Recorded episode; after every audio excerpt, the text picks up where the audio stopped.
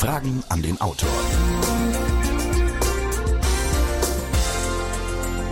Heute Doktor Rüdiger Dahlke zu seinem demnächst bei Bertelsmann erscheinenden Buch Aggression als Chance. Mein Name ist Jürgen Albers, schönen guten Tag, meine Damen und Herren. Aggressivität gilt meist als negativ, sie verweist aber auch auf ein gutes Potenzial an Energie. Adgredi oder aggredi meint im Lateinischen nur das Rangehen, das auf etwas Zugehen. Sollten wir uns also über unsere Aggressivität freuen? Müssen wir sie nur in die richtigen Bahnen lenken, uns überlegen, was wir wirklich wollen, was wir wirklich angehen wollen und was nicht? Welche Widerstände sollten wir möglichst beseitigen? Wo sollten wir einfach einen anderen Weg wählen? Wie gefährlich ist es, Aggressivität zu unterdrücken? Ja, und was hat Aggressivität zu tun mit Krankheitsbildern wie Allergien, Rheuma oder Schmerzen? Können wir Krankheiten vorbeugen, indem wir uns mit unserer Aggressivität auseinandersetzen? Wenn Sie, meine Damen und Herren, heute in Fragen an den Autor anrufen wollen, dann tun Sie das unter der Nummer Saarbrücken null sechs acht eins, dann sechs null zwei für den Saarländischen Rundfunk und der Reihe nach weiter drei vier fünf sechs, also Saarbrücken sechs null zwei drei vier fünf sechs. Herr Doktor Dahlke, lassen Sie uns mal persönlich beginnen, wie Sie das in Ihrem Buch ja übrigens auch tun. Ich habe Sie schon öfters bei Vorträgen gesehen. Sie wirken da sehr kompetent, sehr selbstsicher. Man könnte auch sagen forsch und, wie ich übrigens auch, sprechen Sie eher zu schnell. Und Sie kritisieren herrschende Tendenzen in der Medizin, aber auch in der übrigen Gesellschaft recht deutlich. Und damit machen Sie ja auch einige Leute aggressiv, weil die es unverschämt finden, dass Sie so viele Behauptungen aufstellen, die naturwissenschaftlich kaum zu beweisen sind. Also die Frage, wie sehen Sie Ihre eigene Aggressivität? Ja, also es ist sicherlich so, dass ich auch selbst gut aggressiv werden kann und auch Diskussionsgegner aggressiv machen kann, habe ich schon oft bei Podiumsdiskussionen erlebt. Ich finde es im Prinzip auch gar nichts Schlechtes. Also wenn man sozusagen eine gewisse Streitkultur wieder entwickeln würde, wäre es auf vielen Ebenen sehr viel besser, unter anderem auch in der Medizin. Auch mal wirklich die heißen Eisen anpacken. Und man kann ja durchaus oberhalb der Gürtellinie auch relativ fair kämpfen und sich Argumente sozusagen na, austauschen, auch zum Teil um die Ohren schlagen. Das ist besser, als die Sache unter den Teppich zu kehren und so zu tun, als sei nichts, als sei alles ganz friedlich und harmlos. Also denken Sie mal in der Erziehung. Sicherlich ist es schrecklich, wenn geschlagen wird in der Erziehung, aber eine geballte Faust in der Tasche ist nicht besser und dazu eine säuselnde, liebliche Stimme. Mhm. Die Aggression ist einfach da und wir können das, wir, wir sollten es wissen und dann können wir sie nutzen in einem konstruktiven Sinne, so wie Aggression als Chance, dieser Titel das ja auch nahelegt, oder aber wir werden ein Opfer der Aggression. Also alles, was dann in Richtung Schlagen, Schießen, Krieg geht, ist ja schon eine sehr unerlöste Form der Aggression. Es gibt ja auch die positiven Aspekte, eben mutiges Leben, drangehen an die heißen Eisen. Das heißt, man kann sich dem, vor dem Thema auf keinen Fall drücken. Manche Leute versuchen ja, sich selbst so als ganz zart und geradezu als Friedensengel zu geben, aber das kann ja auch nicht funktionieren.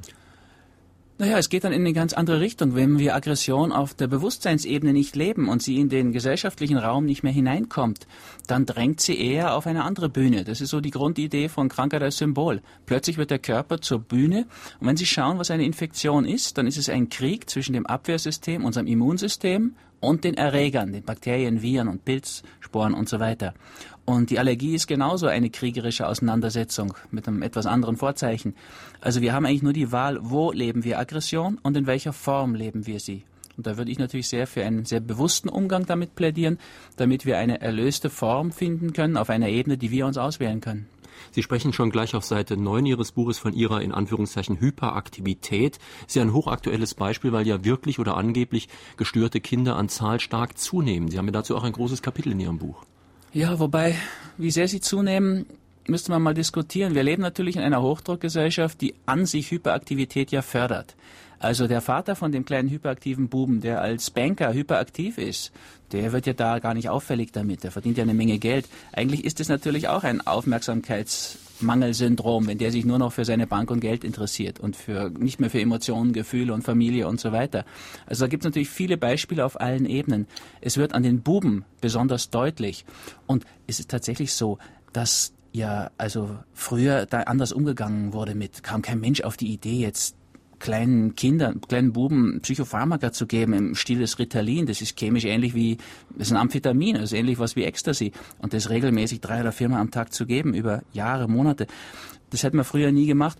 Ich glaube, ich persönlich, wie ich das Kapitel so bearbeitet habe und viel gelesen habe dazu und Patientengeschichten durchgegangen bin, hatte das Gefühl, ich muss als Kind auch so gewesen sein. Nur habe ich das Glück gehabt, dass meine Mutter anders damit umgegangen ist.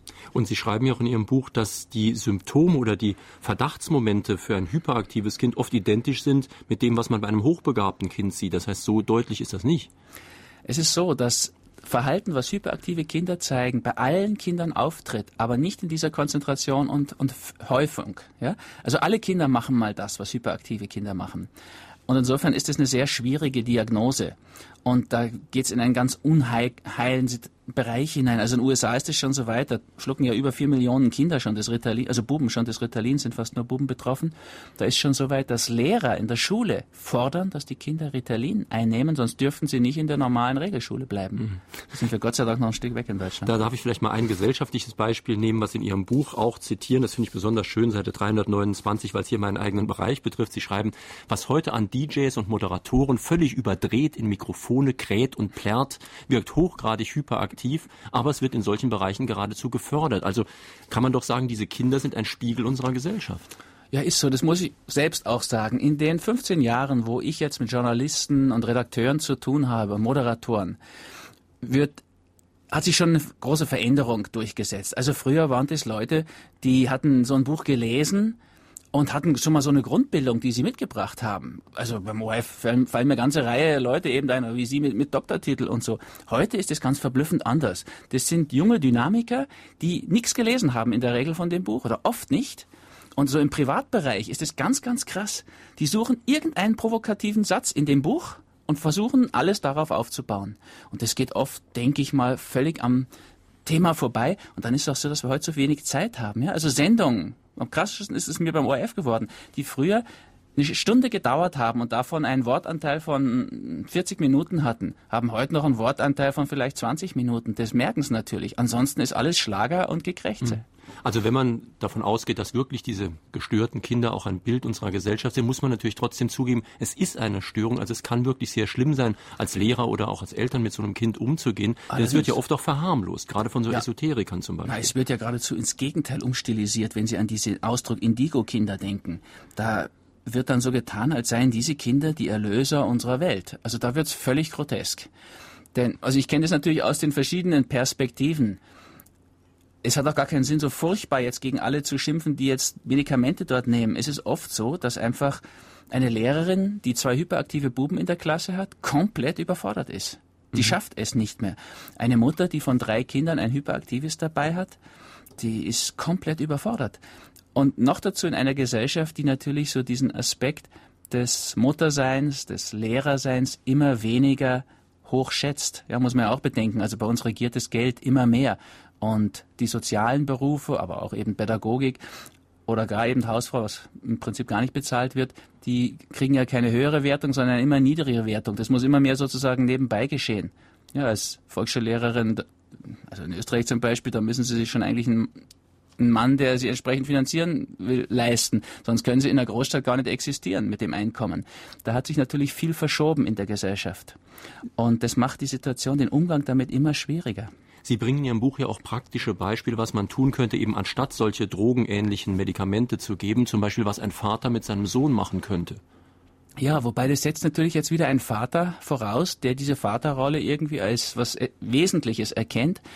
Eine Familie voraus, die dann zusammenhält und zum Beispiel mal einen Urlaub vier Wochen lang so verbringt, dass dieses Kind wirklich physisch und geistig ausgelastet ist. Das ist natürlich möglich, wenn Sie sich so einen hyperaktiven Buben vorstellen. Und die beiden sorgen dafür mit Bergtouren und, weiß nicht, Fußballspielen oder Surfen oder Reiten oder sonst irgendetwas, dass der Bub am Abend wirklich rechtschaffen physisch müde ist und parallel noch mit Gesprächen und so weiter wirklich auch gefordert ist. Ja, wenn der am Abend, also mal übertrieben gesagt, streichfähig ist, dann wird er nicht sehr hyperaktiv sein. Ja? Mhm. Wenn die Mutter dann noch zum Beispiel oder auch beide zusammen die Ernährung in eine Richtung gestalten würde, die jetzt eher abkühlend ist, die den Buben nicht aufheizt, und dann hätten sie natürlich das sehr viel leichter. Die Frage ist, was tun die, wenn die in die Großstadt zurückkommen oder an den normalen Platz? Aber auch da gibt's Möglichkeiten, ja, über Sportvereine und so weiter kann man natürlich sehr viel Energie auch wirklich in einem sinnvolleren und ausgesuchten Sinne abfackeln. Das muss ja nicht in lauter Fehlleistungen passieren, wie es häufig bei den hyperaktiven Buben passiert. Meine Damen und Herren, wir sprechen in Fragen an den Autor heute mit Doktor Rüdiger Dahlke zu seinem demnächst bei Bertelsmann erscheinenden Buch Aggression als Chance. Wird übrigens dreiundzwanzig Euro neunzig kosten. Sie können Fragen stellen unter null sechs acht eins sechs null zwei drei vier fünf sechs. Hier ist die erste. In Deutschland beobachte ich derzeit auf den Autobahnen öfters ein Zusammenrotten von drei bis vier P S starken Autofahrern. die leben dann bei hoher Geschwindigkeit ihre, ihre Art von Aggression aus. Also es ist fast ein Kampf wie bei den Platzhirsch. Wo kommt so eine Aggression her? Ist sie angeboren, erworben? Ist sie mehr männlich? Also generell muss man sagen, dass wir überall in der Evolution natürlich Hinweise auf Aggression haben und dass ich glaube, dass wir mit einem Grundpotenzial von Aggression in die Welt kommen, so ein bisschen wie Konrad Lorenz es ja auch schon ausgedrückt hat. Oder ich würde sogar sagen, dieses Aggressions- oder Mars-Prinzip, wie wir es auch nennen, ist ein Urprinzip, ein Archetyp, der gehört in diese Welt. Und das, was Sie da als Jagdtrieb, könnte man ja fast sagen, auf der Autobahn erleben, ist natürlich eine ganz unerlöste Form von Aggression. Aber das haben Sie schon lange auf den Autobahnen. Wenn Sie sehen, wie Leute mit hundertachtzig Stundenkilometer mit einem Abstand von zwanzig, äh, von zwanzig Meter hinter der Stoßstange von jemand herfahren, dann ist doch die Frage, ist es ein Irrer, ist es ein potenzieller Selbstmörder oder ist es nur ein ganz normaler deutscher Mann auf der Autobahn, der seine Aggressionen über diesen Weg versucht, ja, an den Mann, an die Frau zu bringen. Das sind natürlich relativ unbewusste Geschichten und, und hochgefährlich. Also diese fehlgeleitete, unerlöste Aggression, die macht sehr, sehr viel Elend. Auch in so Dingen wie Straßenverkehr. Natürlich auch auf wirklich Kriegsschauplätzen und in der Industrie und überall. Ja, ich glaube, wir haben die Aggression immer. Jeder hat die. Sie kommen gar nicht ohne Aggressionsenergie auf die Welt, weil dieser Kopfsprung ins Leben, den das Baby bei der Geburt machen muss, die Presswehen der Mutter, die brauchen Aggressionsenergie. Der Frühling, jetzt zwei Monate, dann wird natürlich Aggression rausbrechen. Ja? Die Knospen werden ihre Hüllen zerreißen, die, die Säfte werden steigen, die Bäume werden ausschlagen, ja, der Salat schießt sogar. Wenn Sie mal auf die Wortwahl achten, das ist ja was Aggressives. Da bricht das neue Leben wieder raus. Und das ist etwas sehr Schönes, sehr Gutes. Diese Form von Aggression ist erlöst, die brauchen wir natürlich, damit sozusagen alles fließt, damit der nächste, das nächste Jahr wieder beginnen kann. Also wir müssen einfach unterscheiden zwischen erlöster und unerlöster, bewusster und unbewusster Aggression, aber da ist sie immer. Und diese Verdrängungsgeschichte, die ist noch viel gefährlicher. Und gleich noch ein Anruf.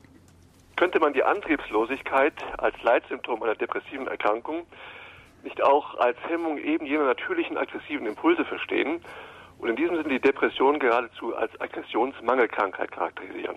Ja, das könnte man, das tue ich auch in diesem Buch Aggression als Chance. Wobei, da kommt ja noch was dazu, wenn Sie mal überlegen. Der Antriebslose, in seiner Stimmung so veränderte Depressive, was, der tut ja nichts mehr eben. Also es geht keine Aktion mehr von ihm aus, wo Aggressionsenergie reinfließen könnte. Aber oftmals in einer schweren Depression hat er Selbstmordgedanken. Und da haben Sie die Aggression wieder drin. Ja? Mord ist ja da drin. Selbstmord. Das ist eine Form von Autoaggression.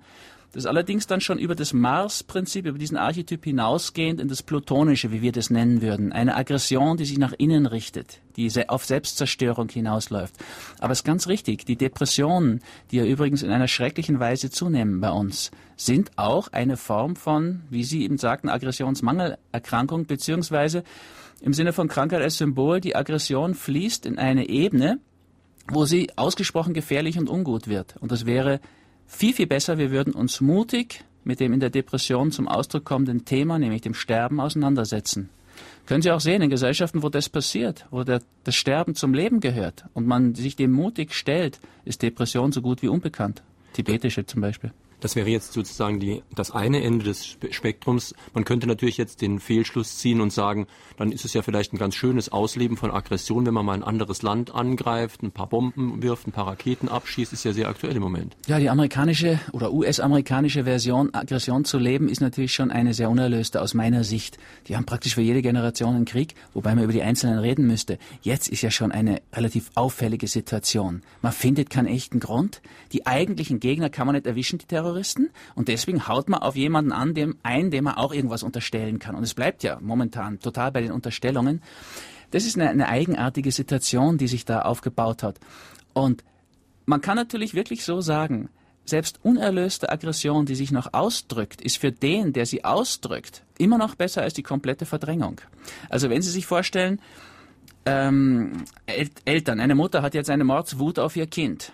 Wenn sie die Wut immer runterschluckt, ist leider die Gefahr, dass diese ganzen nicht ausgeteilten Ohrfeigen und diese gestaute Wut irgendwann bei der Mutter in Form von einer Allergie oder Rheuma oder so einem Krankheitsbild deutlich werden. Wenn die jetzt um sich schlägt, ist zwar fürs Kind furchtbar, aber für die Mutter ist es erstmal entlastend. Es kommt Energie raus. Und mhm. die fühlt sich ein Stück entlastet von dieser Aggression. Mir kommt manchmal vor, in der großen Politik, seit also die U S A keinen Gegenpol mehr haben in dieser Welt, werden sie so, sowas von offensiv und so, wie soll man sagen, unverstellt, aggressiv in unerlöster Weise, dass eigentlich schon vielen Menschen auffallen müsste. Nur Gott sei Dank, es beginnt ja so ein bisschen. Also mhm. sind ja jetzt nicht nur ein paar Spinner oder Leute, eben, die gegen die Globalisierung sind, die sich gegen diesen Krieg wenden. Das haben wir ja ständig natürlich in den Nachrichten. Da muss man natürlich sagen, das ist auch eine ganz besonders schwierige Situation, die da läuft, weil wir eine Verschiebung haben von diesem alten Krieg, wie wir ihn kennen, der dem Mars-Archetyp entspricht, hin zu einem Krieg, der sehr dem Plutonischen entspricht. Und das ist etwas, was gerade die, die Krieger, die kalten und die heißen Krieger, die Militärs überhaupt noch gar nicht verstehen. Mit dem Plutonischen meinen Sie einen Krieg, der zum Beispiel mit Selbstmordattentaten arbeitet, mit Terrorismus, also mit einer nicht typisch militärischen Form? Ja, also dieses Mars-Prinzip, was wir so schön im Frühling ausgedrückt sehen, das hat ja etwas aggressiv-offensives, nach außen gehendes und wenig nach innen gehendes. Und wenn Sie schauen zu Napoleons Zeiten, wie die Armeen sich gegenüber aufgestellt haben, die Lanzen eingelegt haben und aufeinander losgeritten sind oder marschiert sind, das war ja auch grässlich. Und es ist unerlöst. Aber es ist doch eine sehr nach Regeln funktionierende, überschaubare Art, Krieg zu führen. So im Sinne des Ares Mars, des alten Kriegsgottes.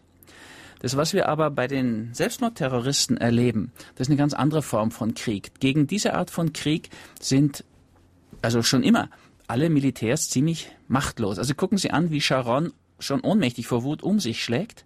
Und er erwischt die einfach nicht, um die es ihm eigentlich geht. Jetzt hat's der noch relativ leicht. Er hat eine überschaubare Region. Der Bush hat ja jetzt nur alle Terroristen dieser Welt zu seinen Feinden erklärt. Und er kann sie nirgendwo finden. Sie erwischen sie nicht. Sie haben sie nicht einmal in Afghanistan erwischt. Also so C I A-Berichte sagen ganz deutlich, dass die im Wesentlichen die Al-Qaida-Leute da rausgekommen sind. Und das macht natürlich verzweifelt und wütend. Es ist eine schwierige Sache. Man versucht mit ungeeigneten Methoden etwas zu erreichen, was so natürlich überhaupt nicht zu erreichen ist. Also können Sie sich an der israelischen Armee überlegen, was können die tun? Entweder die äh, unterliegen diesen, naja, Partisanen könnte man sagen, diesen Selbstmordterroristen, oder aber sie werden selbst auch immer plutonischer, immer brutaler. Wir haben ja überhaupt in der Welt so eine Tendenz hin zu diesen ja sehr plutonischen Dingen. Also wenn Sie denken, Probleme, die wir mit Atom haben, Tschernobyl und so weiter, das sind alles plutonische Formen von Aggression.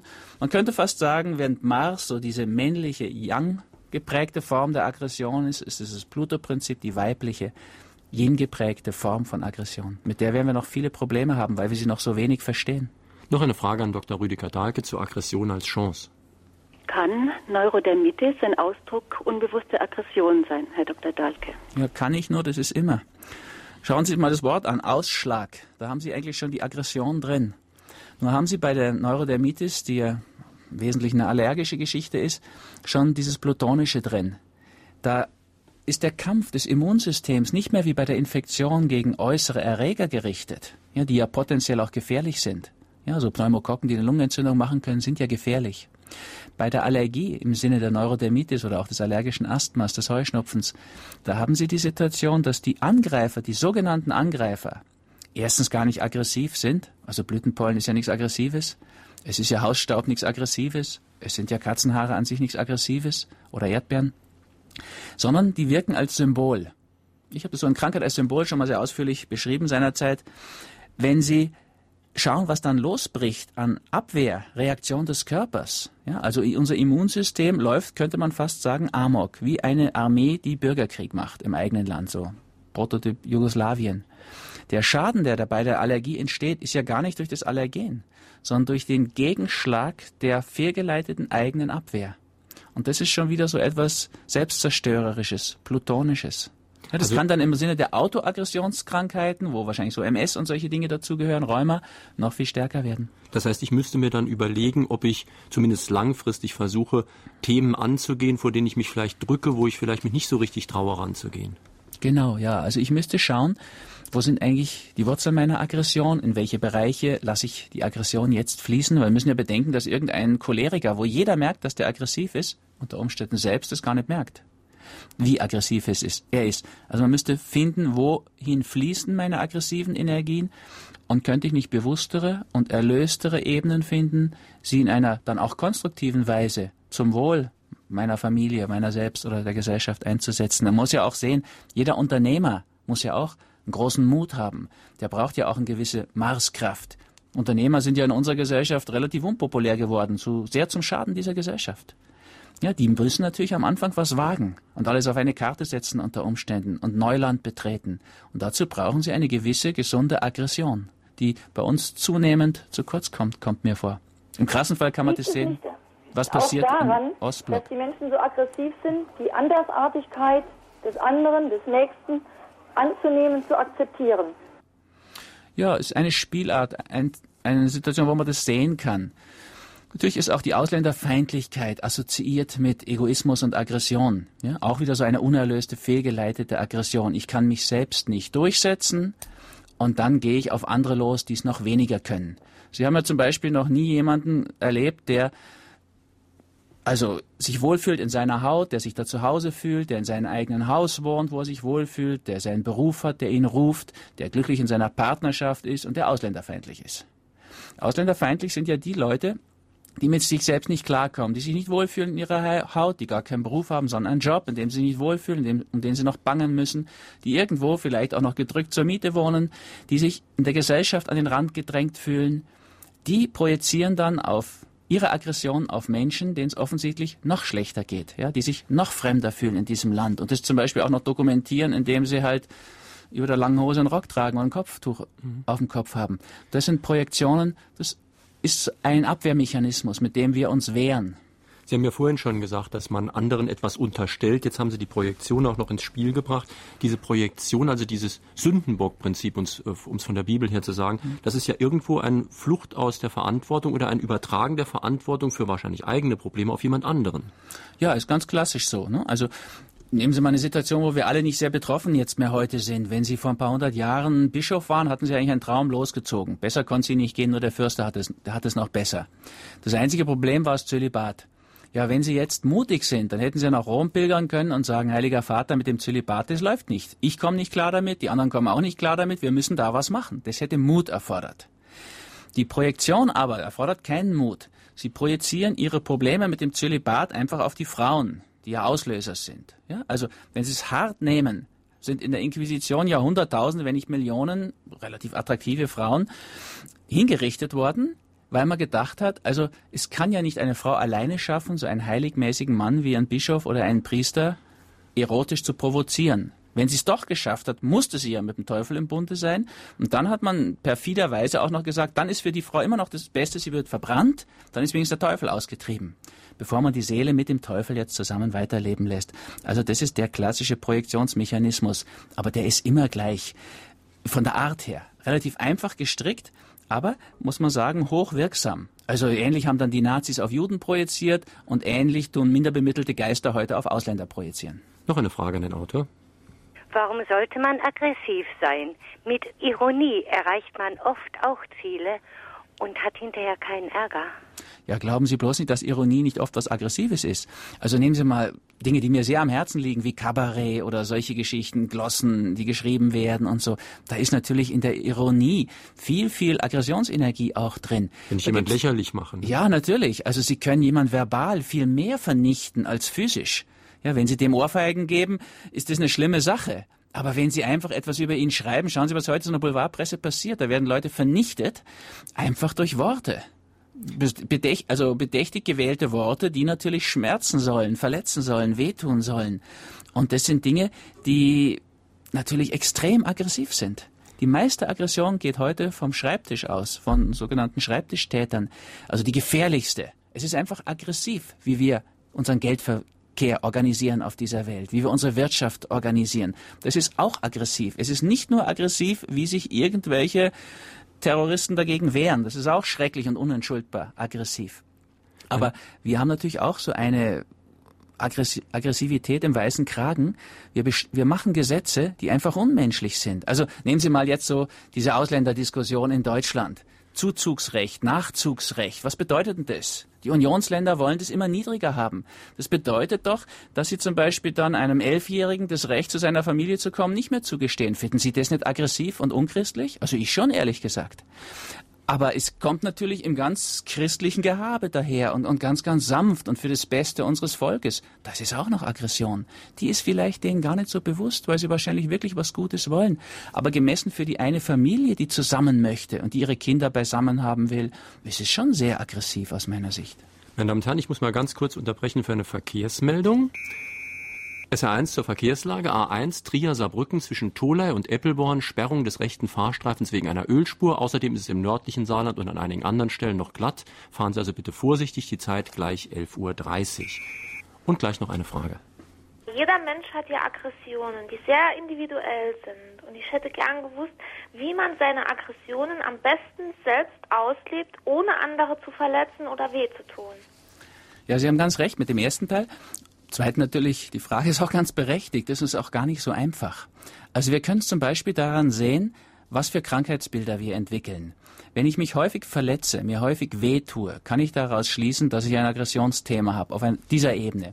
Wenn ich zu Infektionen neige, also zu Entzündungen, habe ich eine andere Form von Aggressionsproblem, dass mir im Bewusstsein nicht so klar geworden ist, dass es nicht dann im Körper, im Sinne von Krankheit als Symbol, auf der Körperbühne dargestellt werden musste.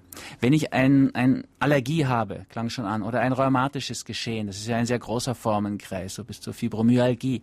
Wenn ich Autoaggressionskrankheiten habe, wie eben M S oder solche dann doch schrecklichen Krankheitsbilder, dann ist jeweils eine andere Form von gebremster, gestauter Aggression da angesprochen. Also das ist etwas, was ich in diesem Buch Krankheit als Symbol auch ausführlich versuche darzustellen.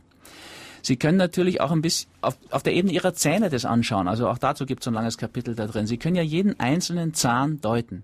Aber alle Zähne insgesamt stellen ein Aggressionsthema dar. Man sagt es ja auch in der Sprache so. Sie können Biss haben und sich durchsetzen, sich durchbeißen. Das ist nur schön. Sie können verbissen sein. Das ist nicht so schön. Ja, sie können bissig sein. Das ist wieder so ein bisschen Richtung Zynismus. Es ist auch schon immer so schön. Es ist schon wieder unerlöst. Ja, und Sie können, wenn Sie so richtig zerknirscht sind, nachts mit den Zähnen knirschen, das was Zahnärzte heute Bruxismus nennen, was auch zwanzig Prozent der Deutschen übrigens haben sollen. Wenn Sie an so einer Thematik leiden, dann merkt die Umgebung nicht mehr, dass Sie aggressiv sind. Sie merken es vielleicht auch nicht, nur der Zahnarzt sagt es Ihnen hoffentlich alle halbe Jahr bei der Kontrolle. Da stimmt was nicht. Sie schleifen sich all Ihre Bissfacetten da zusammen mit Ihrer nächtlichen Aggression.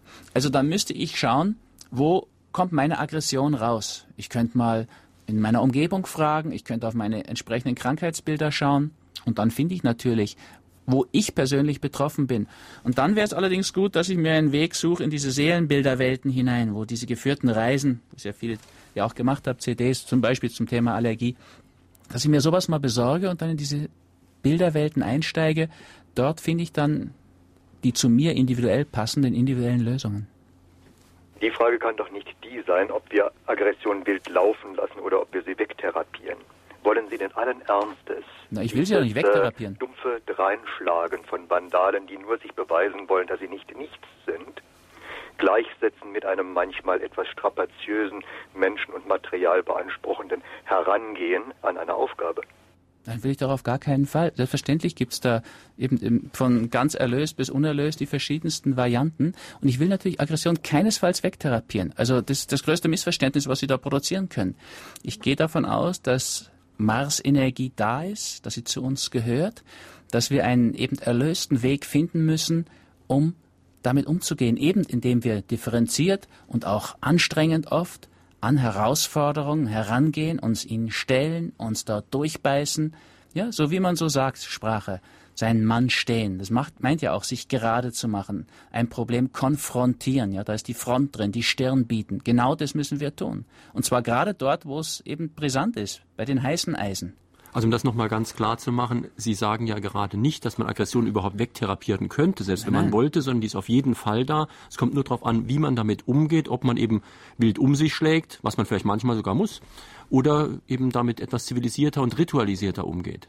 Ja, also ganz sicher wäre es mein Anliegen, dass wir rechtzeitig differenziert und zivilisiert damit umgehen, damit wir dann nicht mehr dumpf um uns schlagen müssen. Also wie Sie schon sagen, irgendwann muss man es dann vielleicht mal. Das ist, wenn wir es auf der ja, also nehmen wir mal diese kriegerische Ebene nehmen, irgendwann, ja, bleibt offensichtlich nichts anderes übrig. Also ich glaube, dass die Appeasement-Politik, die die Alliierten Hitler gegenüber getrieben haben, ja aus einem verständlichen Wunsch, den Krieg zu vermeiden, entstanden ist. Aber irgendwann ging es offensichtlich nicht mehr. So ähnlich ging das mit Milosevic. Also es gibt natürlich durchaus Situationen, wo jemand erst diese materiellste, physischste Ebene versteht. Aber ich denke, wenn man auch solche Konflikte im Vorfeld anschaut, wäre es auch da natürlich sehr viel besser gewesen, viel früher, viel klarere und damit auch aggressivere Botschaften rübergebracht zu haben. Ja, also irgendwann haben dann auch selbst Menschen wie, oder Unmenschen, muss man schon sagen, wie Hitler und Milosevic verstanden. Aber das hat einfach lange gedauert. Da hätte man auch unter Umständen vorher mit sehr klaren Hinweisen arbeiten können und mehr erreichen können. Ich bin eben gerade nicht dafür, sanft dran zu gehen und so pseudo-friedlich. Das hat überhaupt gar keinen Sinn. Nirgendwo. Ja, wir können auch kein, also sanfte Geburt ist auch ein Missverständnis. Le Boyer sprach von der Geburt ohne Gewalt. Der springende Punkt ist, wir brauchen die Geburt nicht gewaltsam gestalten. Wir können sie so sanft und friedlich wie irgend möglich gestalten. Aber wir müssen doch immer die Wehen anregen und die Mutter, also zu Presswehen sozusagen, animieren. Und wenn das nicht mehr passiert, wenn sich das Kind querlegt oder die Mutter nicht mehr pressen kann, dann haben wir eine Verschiebung der Aggression. Dann werden eben in einer sehr erlösten Weise Gynäkologen mit ihrem Skalpell aktiv und retten das Leben von Mutter und Kind. Aber da ist ja immer noch Marsenergie dabei. Also ich wäre gerade dafür, dass wir sie nicht verdrängen, nicht wegtherapieren, was sie so in der Esoterik-Szene oft so ein bisschen mitkriegen, wo sich die Leute dann zum Teil weiß kleiden und leise sprechen, leise gehen und blöd grinsen. Das ist gerade nicht die Lösung. Übrigens, wenn Sie gerade bei sowas Esoterischem sind, also Gurus oder sagen wir Heilige, sagen wir wirklich auch wirklich Heilige, mhm. die gelten ja oft als sehr friedfertig. Wie ist das eigentlich bei denen, wenn die so gar keine Aggressionen mehr zeigen oder vielleicht auch gar keine mehr haben? Aber nehmen Sie doch mal jetzt einen Heiligen wie Christus. Der ist ja natürlich sehr friedfertig nach außen und er hat natürlich sehr erlöste Ebenen oder die letztlich erlösten Ebenen. Aber eine gewisse Aggressionsenergie ist in seiner Botschaft doch unverkennbar. Also manchmal, wie bei der Säuberung des Tempels, legt er ja auch selbst Hand an. Ich glaube auch, dass dieser heilige Zorn, den er da lebt, wenn er die Geldwechsler rausschmeißt aus dem Tempel, wo er heute ja auch wirklich viel zu tun hätte in der westlichen Welt, wenn er da mal wieder putzen würde, da ist ja doch Aggressionsenergie dahinter. Und dann nehmen Sie mal die Botschaft der Evangelien. Da ist so viel Sprengstoff dahinter. Nicht umsonst hatten die Katholiken jahrhundertelang ihren Gläubigen das Lesen der Bibel verboten. Da ist viel, was völlig anders laufen müsste. Denken Sie mal, nicht nur unsere Religion, also christliche, auch die jüdische, die islamische, praktisch alle großen Religionen verbieten Zinserhebung. Ja, unser ganzes Geldwesen ist letztlich ein Schlag ins Gesicht der Heiligen Schriften. Und diese Religionsstifter haben das sehr direkt und klar auch formuliert dann zum Teil. Also da ist ja schon viel Mut, viel gegen den Strom schwimmen dabei und eine sehr erlöste, aber doch starke Aggressionsenergie. Ähnlich im Buddhismus. Liegen so viele Fragen um, Fragen vor, spielen wir gleich noch eine. Meine Tochter ist jetzt dreizehn Jahre hm. und ich habe das Gefühl, dass sie mich in bestimmten Situationen zur Hochform auflaufen lässt. Das heißt, ich werde gegenüber meinem eigenen Kind aggressiv. Ich habe später dann ein schlechtes Gewissen, aber Grenzen müssen doch äh, aufgezeigt werden. Und ich denke, ein Schuss Aggressivität ist richtig. Oder vielleicht doch nicht? Doch, aus meiner Sicht unbedingt. Also geben Sie sich nicht liberaler, als Sie sind. Wenn Ihre Grenze erreicht ist, drücken Sie die aus. Umso früher Sie die ausdrücken, umso weniger brutal aggressiv müssen Sie es tun. Also es ist ganz richtig. Kinder brauchen natürlich Grenzen. Und Sie sehen das ja auch, dass Kinder nach Grenzen suchen. Und wenn Sie ihnen keine gewähren, dann schieben Sie die Grenzen immer weiter hinaus, nämlich in Ihr Lebensfeld hinein, sodass Sie zum Schluss überhaupt keinen Fuß mehr auf den Boden kriegen. Das ist eine ganz natürliche Geschichte. Also Grenzen gehören natürlich dazu. Und wir könnten uns die Aufgabe nehmen, in spiritueller Hinsicht, dass wir irgendwann mal, ja, so Zen-Buddhismus als Beispiel, so lange sitzen und so uns konzentrieren auf unseren Atem, bis wir mal alle Grenzen transzendieren und erkennen, dass alles eins ist. Das ist ein ganz hohes Ziel, das höchste Ziel, da spricht natürlich auch gar nichts dagegen. Aber solange wir dort nicht sind, solange wir ziemliche Grenzen haben, sollten wir die ruhig klar machen, auch den eigenen Kindern gegenüber. Es ist viel besser, sie schreien auch einmal und wenn sie keine andere Möglichkeit mehr haben, ihre Grenze zu sichern, besser wäre es, sie hätten es vorher schon gemacht und dem Kind so klar gemacht, dass das kein Thema ist. Wissen wir von allen Pädagogen. Es gibt Pädagogen, die schreien und toben und erreichen wenig. Und es gibt welche, die sind ganz ruhig und still und haben die Disziplin, die sie brauchen, um da mutige Arbeit zu leisten. Also das ist immer gut, wenn wir das tun und uns auch bewusst sind darüber, dass wir ein gesundes Maß an Marsenergie auch brauchen. Auch übrigens plutonische Energie, ja, die ja natürlich auch die großen Wandlungen beinhaltet und so weiter. Wäre es nicht äh, besser, wenn man äh, diese Form der Aggression erstmal neutral bewertet, als Energie, Engagement, Fleiß, genau, und, und von der Seite an die Sache herangeht und nicht das gleich negativ darstellt? Ja. Aggression ist ja mhm. doch eine, eine negative Bewertung. Ja, also so wie Herr Albers in der Einleitung ja auch schon sagte, ne? Agredi, herangehen an die Dinge, zupacken, das Leben in Angriff nehmen. Das sind alles positive Dinge. Und ich habe in diesem Buch Aggression als Chance das ja auch so in der Einleitung dargestellt, dass erstmal eine neutrale Energie ist. Und wir entscheiden dann, was wir damit machen. Führt es bei uns zu einem mutigen, offensiven Leben? Führt es zu, bei uns auf der anderen Seite zu einem verdrucksten Leben, wo wir unsere vitalen Kräfte nicht mehr einsetzen können? Dann, haben, dann ernten wir das Ergebnis in Form von Krankheit. Und das ist jetzt wieder keine Strafe aus meiner Sicht, sondern auch nur die Möglichkeit, dann über dieses Symptom oder Krankheitsbild eben drauf zu kommen, hoppla, da ist ja Aggressionsenergie dahinter. Also wenn ich jetzt jemanden animiere, sich so eine C D-Allergie zu besorgen oder überhaupt zum Thema Aggression etwas zu machen, dann ja nicht mit dem Ziel, dass er dann friedlich wird und die Aggression verschwindet, sondern mit dem Ziel, dass er all die Energie, die er jetzt in seinen Infektionen, seinen Entzündungen oder seinen Allergien bindet oder auch in seiner Depression, dass er diese Energie später zur Verfügung hat für ein mutigeres, forscheres Leben. Nicht nach dem Motto, hoffentlich passiert nichts, sondern nach dem Motto, hoffentlich passiert mal was. Vielleicht ein Beispiel, was wir noch gar nicht hatten, nämlich Kopfschmerzen. Ich war sehr überrascht, in Ihrem Buch zu lesen, Seite zweihundertachtundsechzig, dass Kopfschmerzen nur für unsere Gesellschaft typisch sind. Ich dachte eigentlich, das wäre so was ganz Normales. Naja, also es ist praktisch für die westliche Gesellschaft typisch, für diese sogenannten Erstweltgesellschaften, die, die sich so als die Zivilisationen betrachten. Ich meinte das im Gegensatz zu archaischen Gesellschaften. Also wenn Sie jetzt so die letzten Eskimo, Inuit oder Indianergesellschaften besuchen, die noch intakt existieren. Dort kennen die keine Kopfschmerzen. Die kennen keine Schlafstörungen, keine Periodenprobleme in dem Sinne, keine Rückenschmerzen. Das sind Krankheitsbilder, die ja selbst die Schulmedizin als psychosomatisch einstuft, weil sie so unübersehbar psychosomatisch sind, die bei uns achtzig Prozent der Menschen aus eigener Erfahrung kennen. Eben Kopfschmerzen.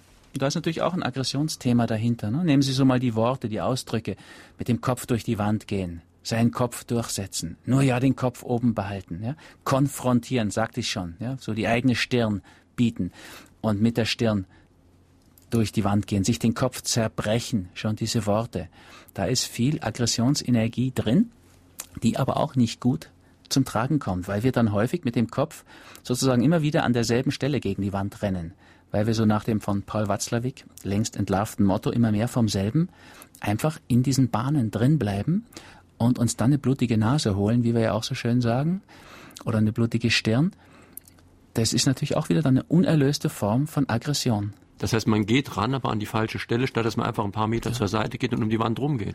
Ja, gucken Sie mal, was die Amerikaner jetzt machen im Irak, ist doch ein bisschen das, was die Muslime dem Mullah Nasruddin unterstellen. Der hat einen Schlüssel verloren und sucht da im Licht einer Laterne nach seinem Schlüssel. Hilft ihm einem Freund nach einer Zeit, nach einer halben Stunde fragt der Freund, sage mal, den finden wir ja nicht. Hast du ihn sicher hier verloren? Nein, sagt der Mullah Nasruddin, den habe ich da hinten verloren, aber da haben wir kein Licht zum Suchen. Das ist genau die Situation, die wir jetzt haben. Die erwischen die Terroristen nicht. Jetzt überfallen sie ein Land, was definitiv nichts mit Terroristen zu tun hat. Das, das behaupten nicht einmal die Amerikaner richtig, dass da eine Beziehung gäbe. Das ist an sich eine ganz lächerliche Methode, die da abläuft. Aber da will ich jetzt gar nicht auf die Amerikaner projizieren. Das tun wir alle ein Stück so. Ja, wir versuchen zum Teil einfach dort zu kämpfen, wo wir schon immer kämpfen, statt dort, wo es notwendig ist. Und dann rennen wir immer wieder mit dem Kopf an dieselbe Stelle oder hauen immer wieder in dieselbe Kerbe. Und dieses permanente sich den Kopf zerbrechen, das führt dann irgendwann zu Kopfschmerzen und nicht zu Lösungen. Gleich noch eine Frage. Kann sich, ich nenne es mal, diese Art der Krankheit, die ja auch irgendwie mit Jähzorn zusammenhängt, kann sich die vererben. Wenn zum Beispiel Großvater und Vater damit belastet waren, kann man dann davon ausgehen, dass auch irgendein Enkelkind später aggressiv und jähzornig wird? Also wir können heute gar nicht viel sagen über die Vererbungsmechanismen solcher Geschichten wie Jähzorn. Und wir haben da keine Gene gefunden, die sowas übertragen würden. Oft sind es auch Familienfelder. Ja, da wächst der Sohn in einem Feld auf, wo der Vater immer jähzornig ist und wird über diesen Weg jähzornig, so wie die Tochter die Periodenbeschwerden der Mutter übernimmt, wenn sie das über Jahrzehnte erlebt, dass sie drei, drei Tage im Monat krank ist. Also es gibt verschiedene Arten von Übertragung. So eine soziale Vererbung, könnte man sagen, gibt es da auch. Wobei dazu ja zu sagen ist, Jähzorn ist ja nicht eine Form von Krankheit, sondern ist eine Ausdrucksform, eine unerlöste Ausdrucksform von Aggressionsenergie. Wenn so jemand einen positiveren Weg fände, ja, also nehmen wir mal was ganz Einfaches an, der geht jetzt fünfmal die Woche zum Squash und geht mit diesem Schläger auf den Ball los, in diesem Betonkäfig, dann wird er dabei Aggressionen los. Und wenn er das jeden Vormittag und Nachmittag eine Stunde macht, also jetzt mal ganz irrationale Mö- Möglichkeit, dann ist das schon eine Geschichte, die ihm da hilft. Squash ist ja ein Gefängnissport, er kommt aus den amerikanischen Gefängnissen, da haben die sozusagen Aggression abgelassen. Und das ist eine Methode, die äh, denkbar wäre. Gibt es natürlich viel sinnvollere und stimmigere Methoden. Ja? Also statt zum Beispiel über die Zigarette Dampf abzulassen, was eine sozial auch sehr akzeptierte Form ist, Aggression rauszukriegen, könnte ein Raucher auch über kreative, mutige Gedanken seinen inneren Druck rauslassen. Wobei das nur eine Form bei Rauchen ist. Meistens sind Venus-Themen dahinter. Wenn Sie schon gerade Venus sagen, wir sollten vielleicht auch mal über Männer und Frauen sprechen, weil da ja auch oft darüber diskutiert wird, ob es da ein aggressiveres Geschlecht gibt und so weiter. Sie haben in Ihrem Buch einerseits ein sehr böses Zitat von U S Marines, übrigens positiv gemeint. Da heißt mhm. es, wenn ihr eine Gruppe von professionellen Mördern werden wollt, tötet die Frau in euch. Andererseits spielen Frauen gerade im Terrorismus durchaus eine Rolle. Ja, also der plutonische Mars könnte, oder die platonische Aggressionsform, diese nach innen gerichtete, das ist urprinzipiell eher was Weibliches. Ja, also wenn Sie so sehen, der Mor- Brutus-Mord an Cäsar, das ist was Marsisches, der stößt ihm den Dolch ins Herz. Kleopatras Griff zum Gift oder zur Schlange, das ist was Plutonisches. Ja, das geht dann auch so schleichend vor sich. Also es ist durchaus so, dass diese marsische Energie mehr den männlichen, den Yang-Pol betrifft, und die plutonische offensichtlich den Frauen, dem Yin-Bereich, vertrauter ist. Das kann man sicherlich ein Stück so differenzieren. Also beide Geschlechter sind aggressiv, nur auf verschiedene Weise. Ja, und man muss sagen, wir können mit der männlichen Form von Aggression, ja, mit dem herkömmlichen Krieg immer noch viel besser umgehen, als mit diesen plutonischen Formen. Ja, Pluto ist neunzehnhundertdreißig entdeckt worden und bis neunzehnhundertdreißig hat man überhaupt also den Mars das alles auch zugeschoben. Jetzt würden wir es besser differenzieren. Also da muss man sagen, da sind wir noch sehr, sehr naiv, so wie wir mit Atomenergie umgehen. Ja, das ist einfach ein Beispiel für Naivität. Das ist eine riesige Form von Energie, diese Kernkraft, von der sprechen ja nicht nur die Physiker, sondern zum Beispiel auch die Gestalttherapeuten. Das ist eine der, also die größte Kraft vielleicht. Und mit der können wir noch ganz, ganz wenig umgehen, sowohl in der Medizin als auch in der Physik. Rüdiger Dahlke zu Aggression als Chance. Gibt es Möglichkeiten, die Aggression in ritualisierter, formalisierter Art äh, zum Vorteil von Betrieben oder ähnlichen Organisationsformen einzusetzen? Ja, unbedingt. Also natürlich für den Einzelnen wie für eine Gruppe, damit auch für einen Betrieb. Aber gerade, sagen wir, in unserer Wirtschaft ist natürlich Aggression eigentlich was positiv Wichtiges. Wie ich schon gesagt habe, der Unternehmer braucht Mut. Da müssen Märkte erobert werden. Da muss Neuland betreten werden. Und dazu bräuch, dafür bräuchte unsere Gesellschaft auch wieder ein bisschen Verständnis. Das ist ja relativ wenig und relativ gering, dieses Verständnis dafür. Also diesbezüglich wäre es natürlich sehr hilfreich. Stellen Sie sich mal vor, eine Firma sucht einen Verkaufsmanager. Die würde natürlich nicht einen älteren, sanften, friedfertigen, meditativen Typen suchen, sondern, habe ich letztens mal gelesen, ja, da suchen sie Young Aggressive Sales Manager, einen jungen, aggressiven Verkaufsmanager. Und die meinen das natürlich auch positiv. Und das muss jetzt auch nicht primitiv sein, dass der im Vertreterstil gleich den Fuß in die Tür stellt, sondern schauen Sie Werbung an. Ja? Werbung ist mutig und aggressiv, wenn sie gut ist. Oder sie funktioniert halt nicht. Gerade bei der Werbung kann man natürlich dann auch wieder sehen, die ist einerseits aggressiv, man kann sich gegen diese Aggressivität ja auch wehren, man mhm. kann aber auch dann die Flucht aus der Verantwortung antreten, das sieht man übrigens auch in den U S A am deutlichsten durch diese Schadensersatzprozesse, mhm. also so viel Bedenken ich gegen Rauchen habe, wenn ein Raucher allen Ernstes die Tabakfirma verklagt, weil er krank geworden ist, das kann ich irgendwie auch nicht nachvollziehen. Ja, das ist ungefähr so wie bei uns, die an der Börse Gestrandeten dann irgendwelche Analysanten verklagen, da lachen die Amerikaner auch nur drüber. Wer spielt, kann auch verlieren, das ist halt einfach so. Und wer raucht, kann natürlich Und kann nicht nur, der wird auch Lungenkrebs bekommen. Es ist die Frage, ob er nicht vorher an einem anderen nikotinbedingten Krankheitsbild stirbt, bevor er seinen äh, äh, Lungenkrebs kriegt. Das ist natürlich dann letztlich auch wieder so eine Verschiebung von Verantwortung, die bei uns ja um sich greift. Das ist auch ein Defizit an Marsenergie. Ja, wenn Sie jetzt im Winter irgendwo hinfliegen, weil es glatt war, dann ist doch nicht die erste Frage, warum habe ich so falsche Schuhe an? Sondern die erste Frage ist, wer ist da streiflichtig? Das ist diese typische, von Ihnen ja schon angesprochene Sündenbock-Geschichte. Wir versuchen uns diesem Thema Mars, Aggression, dadurch zu entziehen, dass wir es meiden und wenn es uns erwischt, dann versuchen wir es zu projiz- also wegzuschieben auf andere.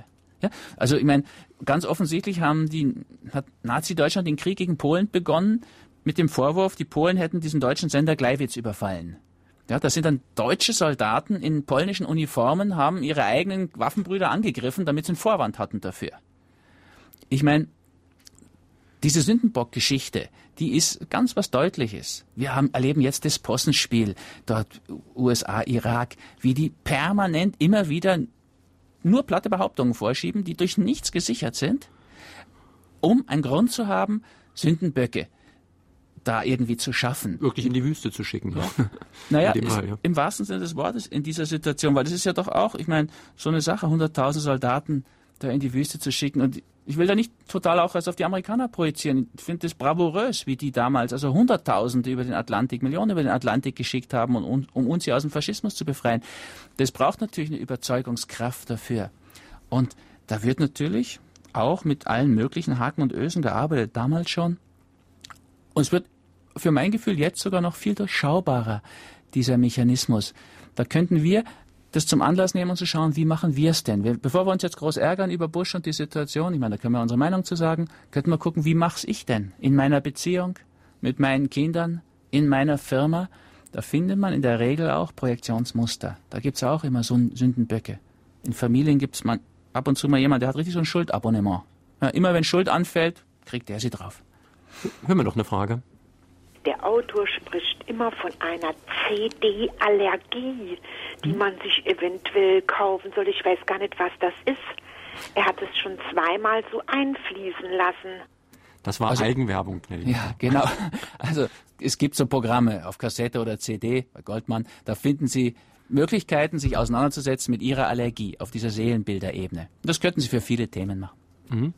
Dann wollte ich auch noch eine Frage stellen, das hat mich sehr interessiert. In Ihrem Buch wird auch gesagt, dass wenn Bewusstsein von Körperregionen abgezogen wird, diese erkranken. Das heißt, ich kann, wenn ich mir angucke, wo mich eine Krankheit erwischt, daraus wichtige Schlussfolgerungen ziehen, was vielleicht bei mir fehlt. Ja, das ist übrigens eine uralte Geschichte, die hat schon Alexander Mitscherlich in den kleinen Büchlein Krankheit als Konflikt so erwähnt. Wenn wir Bewusstsein abziehen, er hat es dann nicht weiter ausgeführt, gibt es dort Krankheit.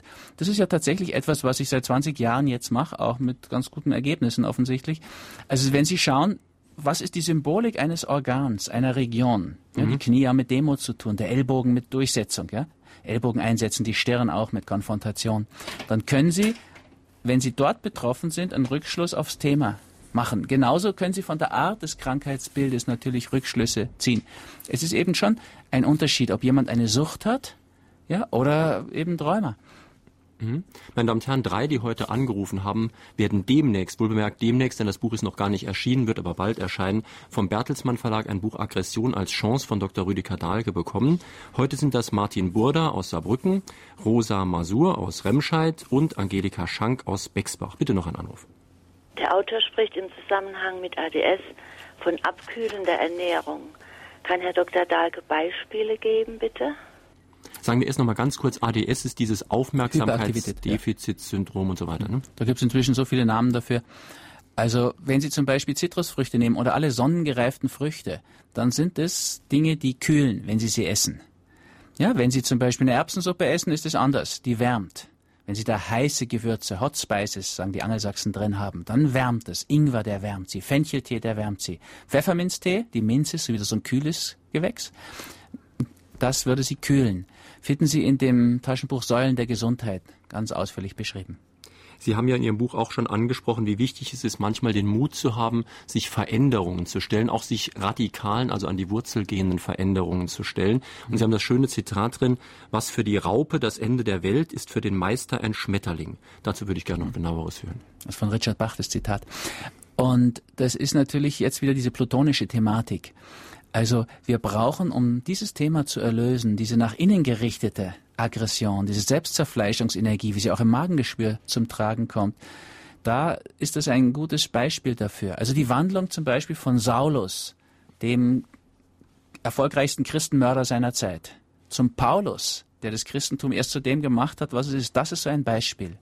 Oder die Wandlung des Franz von Assisi, der eigentlich ein Playboy war in Assisi und da nicht viel anbrennen ließ, zu diesem heiligen Franz, den wir heute kennen. Das ist so ein Beispiel, ja, wo sich eine totale Verwandlung ergibt, Metamorphose, eine totale Umkehr, Reue, Metanoia, wie man früher gesagt hat. Das wäre dieses plutonische Thema. Und das ist natürlich etwas, was heute sehr gefordert wäre, weil wir so viele Probleme haben in, mit diesem nach innen gerichteten Aggressionsproblem.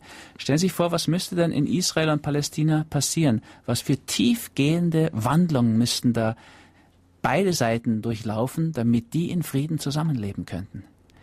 Was für eine tiefgehende Wandlung bräuchten wir heute, dass diese riesige Kluft zwischen erster und dritter Welt, die sich seit neunzehnhundertsechzig nochmal verdoppelt hat, dass die wieder zusammenkommt?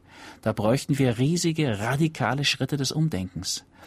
Und das ist etwas, was ansteht und wo wir immer wieder noch zurückschrecken davor. Aber, also ich erlebe natürlich in den Therapien, über zwanzig Jahre Inkarnationstherapie, da erlebt man doch häufig, wenn Menschen vier Wochen lang jeden Tag zwei Stunden und fastend und so weiter an sich arbeiten, wie so totale Verwandlungen möglich sind. Bei schweren Krankheitsbildern, also Krebs haben wir bisher nicht erwähnt, aber da sind ja auch viele Aggressionsanteile dabei. Da gibt es ja doch immer wieder Menschen, die das Ruder ihres Lebensschiffes noch einmal herumreißen können. Das, was die Schulmedizin dann so mhm. schamhaft Spontanremissionen nennt, wo ich ruhig von Wunder sprechen würde. Wenn man den Hintergrund von solchen Wundern dann anschaut, dann findet man oft sehr tiefgehende, radikale Wandlungen der Seele. Hören wir einen letzten Anruf. Das aggressive Verhalten bestimmter Bevölkerungsgruppen gegenüber Ausländern hat schon sehr viel Leiden und Schaden verursacht. Wie sollte man Ihrer Meinung nach dieser Aggression entgegenwirken? Oder gibt es eine Möglichkeit, auf diese negative Energie einzuwirken, sodass kein Schaden entsteht? Also beginnen müsste es bei sich selbst, dass man bei sich selbst einfach mal schaut, wie fremd man ist, wie fremd man mit sich ist und dieses Thema in sich löst. Wenn ich jetzt als liberaler Mensch so einer Situation gegenüberstehe, ist mir letztens mitten in der Nacht auf einem Bahnsteig passiert. Da ist es relativ schwierig, wenn auf der anderen Seite zehn junge Burschen sind und sie sind zu dritt dort und werden da angemacht und bespuckt. Dann, also mein Ver Vergehen war eigentlich nur, dass ich alt war. Ansonsten war da noch ein Schwarzer dabei und eine Spanierin offensichtlich. Und da sind sie in einer Hilflosigkeit. Ja, da bin ich dann heilfroh, wenn da irgendwie eine Bahnpolizei kommen würde, was natürlich nicht der Fall war. Da ist eine schwierige Situation erreicht. Da würde ich dann auch dazu tendieren, habe ich auch, die jetzt nicht weiter zu provozieren, die Bierdosen nicht zurückzuschmeißen, die sie hergeschmissen haben, sondern zu schauen, dass man diese Wartezeit von einer Viertelstunde übersteht, ohne eine große Schlägerei. Da ist die Sache zu weit entgleist. Aber wir könnten natürlich Mut zeigen und uns zum Beispiel, also ich kann mich schriftlich gegen Ausländerfeindlichkeit ausdrücken und den Mechanismus dahinter erklären. Wichtig wäre ja, dass die Ausländerfeinde verstehen, dass es ihr Problem ist, dass sie fremd sind, dass sie ein Problem haben, was sie nur projizieren. Aber das ist natürlich ein weiter Weg. Aber lösen können wir das Problem nur, wenn wirklich in den sogenannten Ausländerfeinden etwas passieren würde, so eine Umstellung. Also Krankheit, äh, Aggression als Chance wäre so ein, so ein Ansatz dafür, wobei ich mir natürlich völlig klar bin, dass diese Glatzköpfe mit den Baseballschlägern das nicht lesen werden. Aber ich hoffe eben, dass viele andere es lesen werden. Und dass sowas dann im Sinne eines Feldes auch abfärbt. Man sieht ja dieses Problem des Selbstfremdseins auch an der Gegenseite dieser Skinheads zum Beispiel. Also diese oft schwarz maskierten, schwarzen Blöcke, die diese sich dann Klauten, in durchaus ja. friedliche Demonstrationen reindrängen. Die haben ja auch das Problem, das beschreiben Sie in Ihrem Buch eigentlich ganz schön, dass die sich auch in dieser Gesellschaft völlig fremd fühlen und sich auch deswegen ganz fremd geben und dann eben relativ dumm um sich schlagen auch oft. Ja, also es ist natürlich relativ, die arbeiten natürlich immer der Gegenseite in die Hand, diese Chaoten. Ja? Also mhm. jetzt auch wieder bei diesen Antiglobalisierungsdemonstrationen und so weiter sind die eigentlich die beste Truppe auf der Seite derer, die die Globalisierung ja wollen, weil die immer mhm. den Vorwand geben, sowas einfach hart niederzuschlagen. Meine Damen und Herren, das war Doktor Rüdiger Dahlke zu seinem demnächst bei Bertelsmann erscheinenden Buch Aggression als Chance. Es wird übrigens dreiundzwanzig Euro neunzig kosten. Falls Sie jetzt noch mehr von Doktor Dahlke wissen wollen oder hören wollen, haben Sie dazu am nächsten Wochenende hier im Saarland Gelegenheit. Er kommt nämlich hier zu uns, und zwar kommt er am Freitag schon nach Blieskastel zu zwei Vorträgen, dann zu einem Seminar am Samstag nach Bexbach und am Sonntag nach Saarbrücken.